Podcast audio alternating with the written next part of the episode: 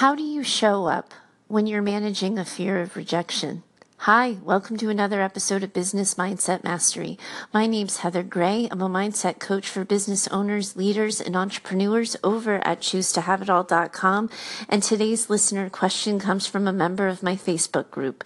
She's digging in deep in confronting her fear of rejection while also acknowledging her deep held desire of wanting to belong and to create a space of belonging for other women. Here's what she has to say. I've been doing a lot of inner work in the last couple of weeks. Lots of questions, journaling, meditation, and what is coming up all the time is rejection. I don't know how far back it goes, but I can see it as far back as my teenage years, which is a pretty long time. I just turned 50. Another interesting observation is love and belonging. For way longer than I can remember, I never felt like I belonged, which now that I've journaled about means that I've always tried to fit in, which required me to be someone else rather than to be myself and feel accepted. There was one year when I went overseas when I was 20 that I was totally myself and I loved it. There's so much going on in my life right now, but this one seems to be the biggest. Anyway, as it relates to business, I feel like I hold back for fear of rejection and I desperately want to build a community because I want other women to feel like they can be themselves and they can belong. I'm not sure what my question is here, but maybe you can read between the lines and see how rejection and belonging affect putting yourself out there and what to look at. Thanks, Heather. Yes, absolutely. These two things are incredibly, indelibly linked. The thing you want the most is also the thing you fear. Because if you take a chance and you put yourself out there enough to connect with other people, enough to build a connection with other people that starts a community, the first thing that you're risking in that is the vulnerability of being rejected, of putting yourself out there, of showing your true self and people not liking you and changing their minds about you and turning away. Of course, these two things walk hand in hand. And yes, I can help you separate them so that things feel clearer and more in your control. Stay tuned. We're going to dive deep in right after this break.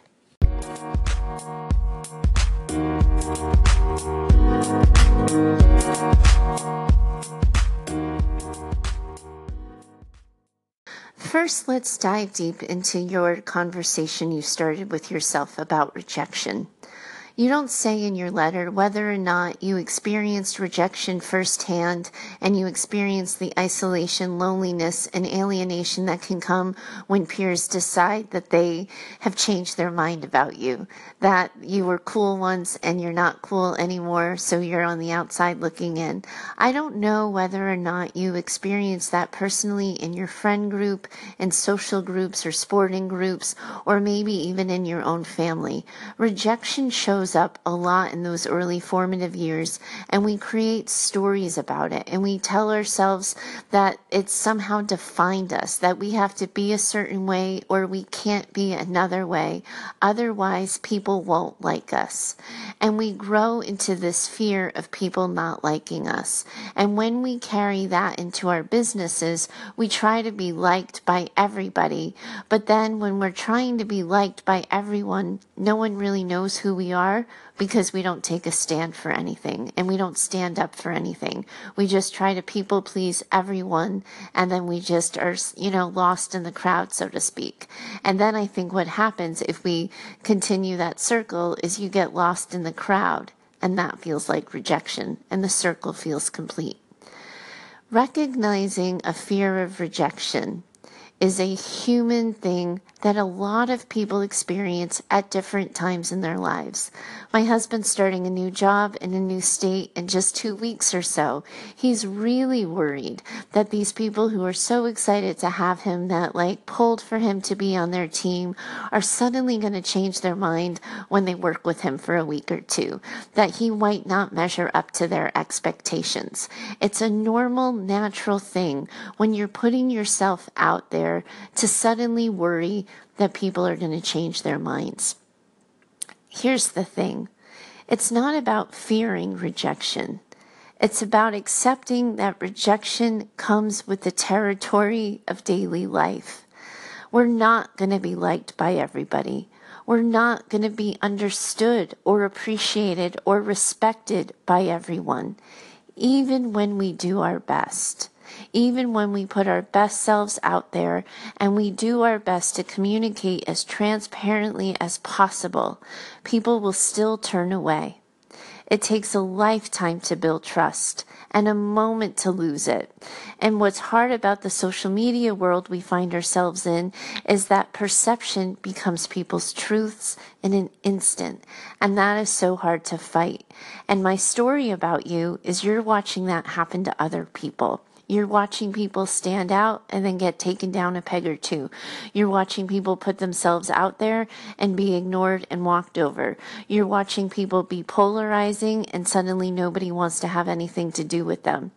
And it's really hard in that landscape to figure out where you belong when you're recognizing that you want everybody to like you. The key to showing up and the key to putting yourself out there so people can even find out about you and know that you want to connect is to recognize and accept that not everybody will like you. Not everyone's going to be attracted to your vibe. And it starts with a choice to show up anyway to recognize that the people who need you, the lost and lonely women who feel like they're not good enough, who don't feel like they belong, who don't have a sense of kinship or community, they need you and you know how to speak to them.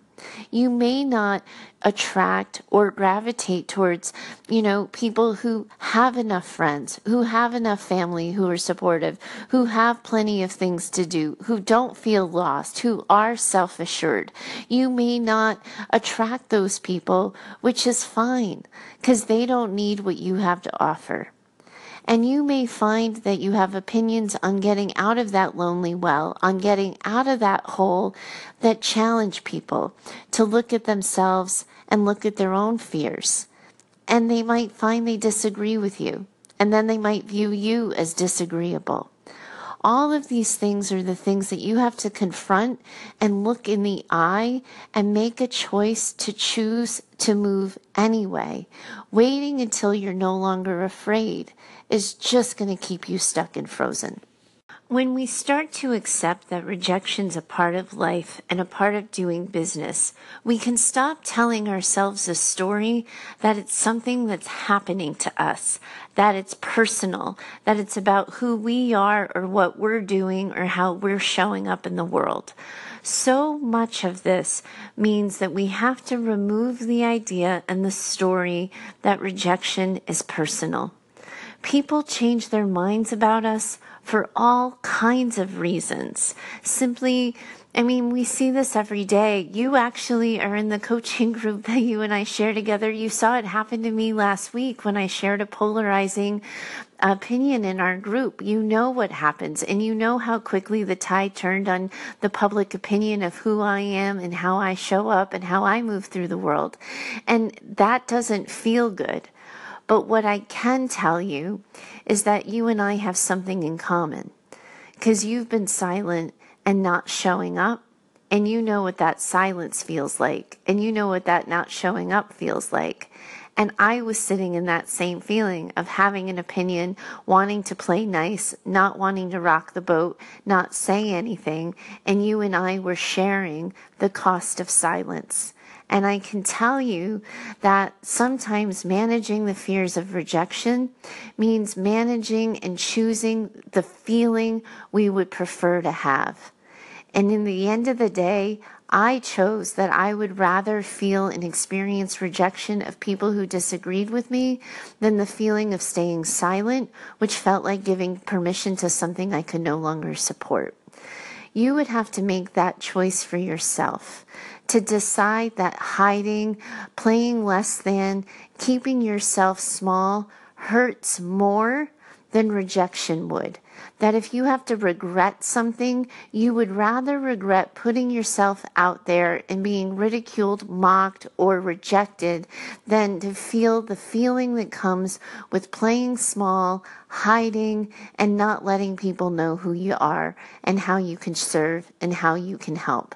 It starts by removing the victim layer of however we've been rejected in the past, the traumatized versions of ourselves, the hurts and the pain and to come to peace with that on some level, to look that experience in the eye that's haunting you.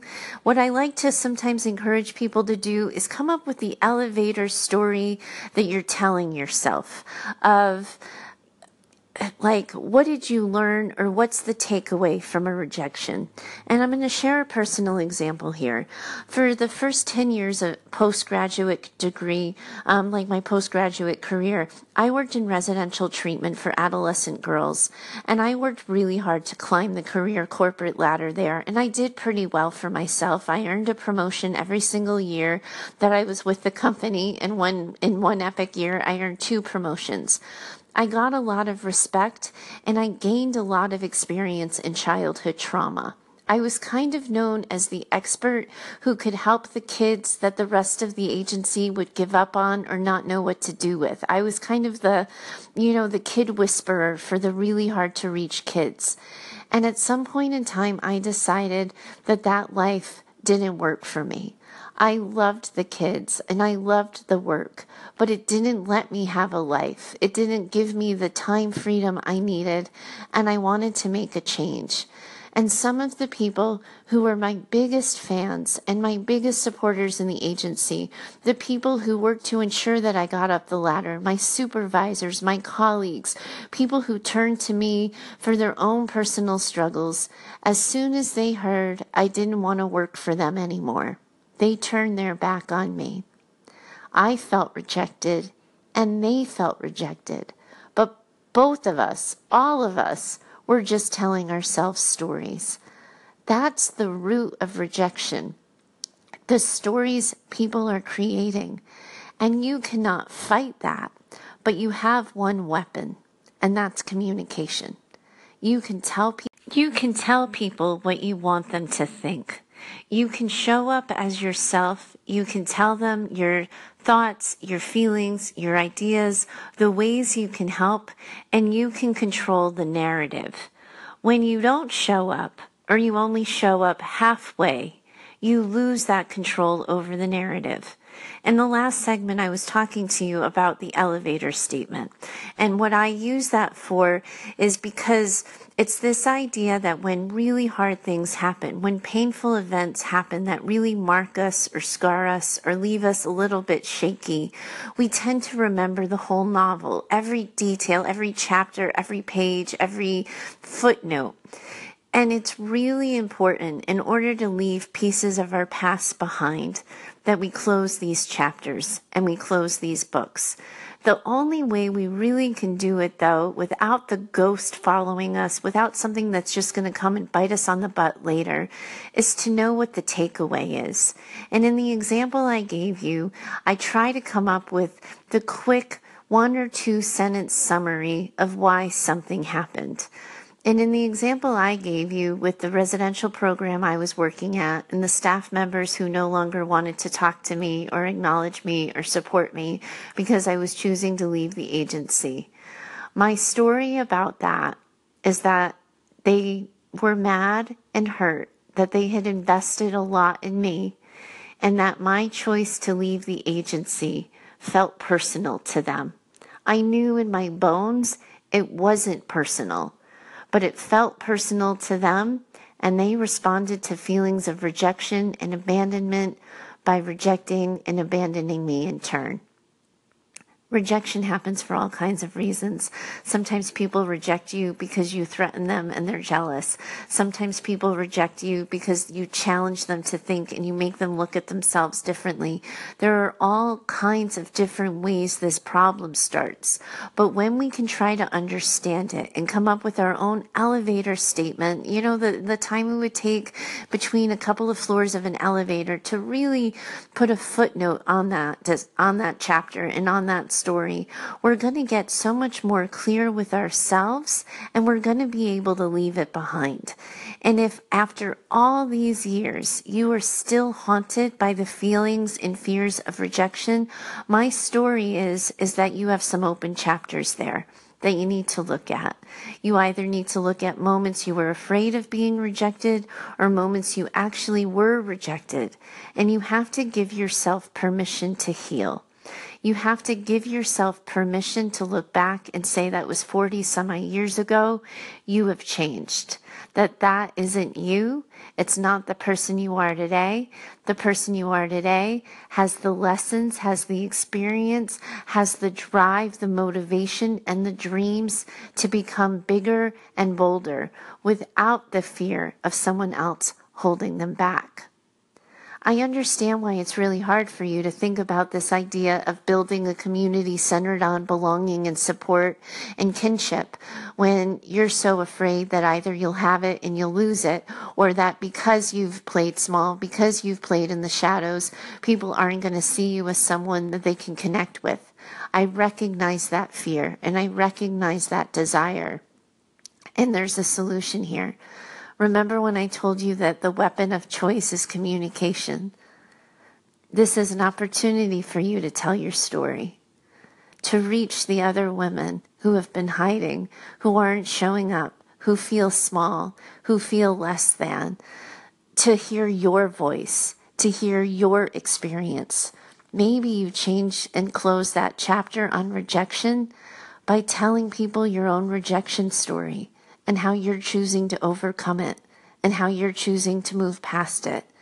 Maybe you connect by being you and sharing the most vulnerable part of yourself as a way of illustrating for yourself and other people that it no longer haunts you. You're not going to be held back by it, and you're no longer afraid to face it. I'm sure that has you shaking in your shoes a little bit, right? Like, this is the thing you never wanted to talk about. You wanted to be able to just leave it behind you and never have to look at it. I think you have to look this beast in the eyes and tell it where to go and how to get there. To recognize that it's held you back, it's kept you small, it's prevented you from building the life and business that you really want, and you're no longer going to tolerate it. You have to go to war against this. You have to fight it with everything you've got.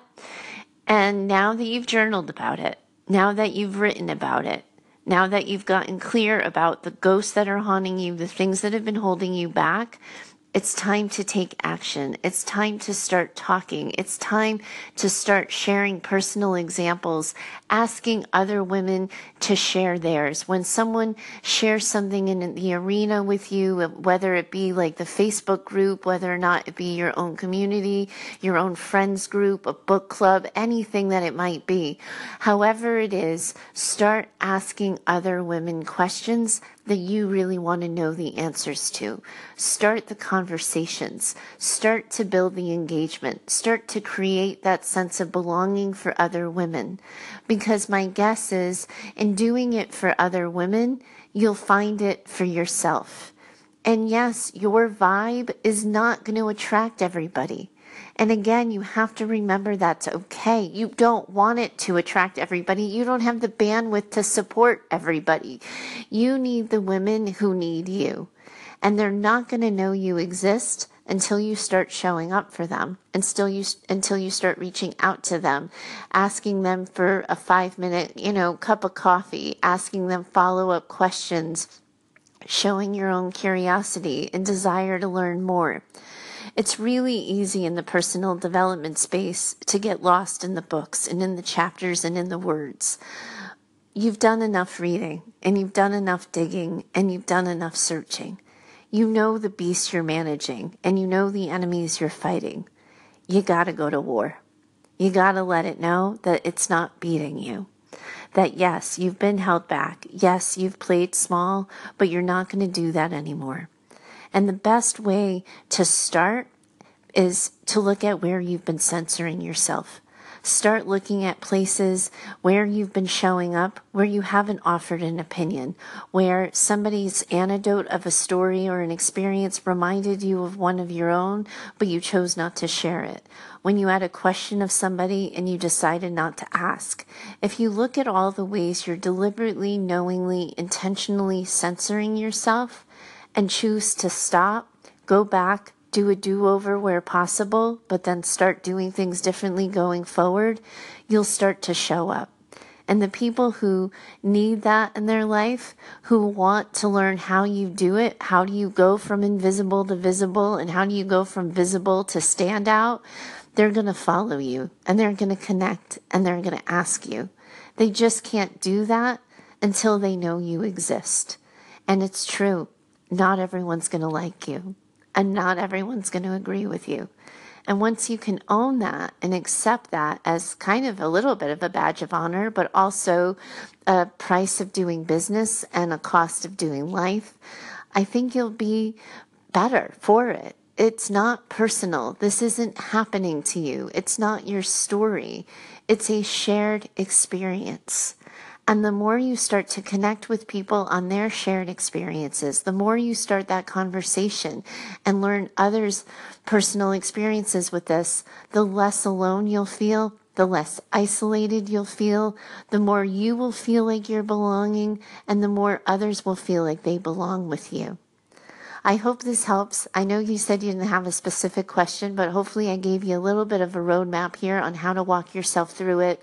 I really loved the question. I loved the open ended nature of it. But at the end of the day, if I was playing football and you were on a baseball field and I didn't go anywhere near your question, I invite you to write again and let me know so I can get back on track.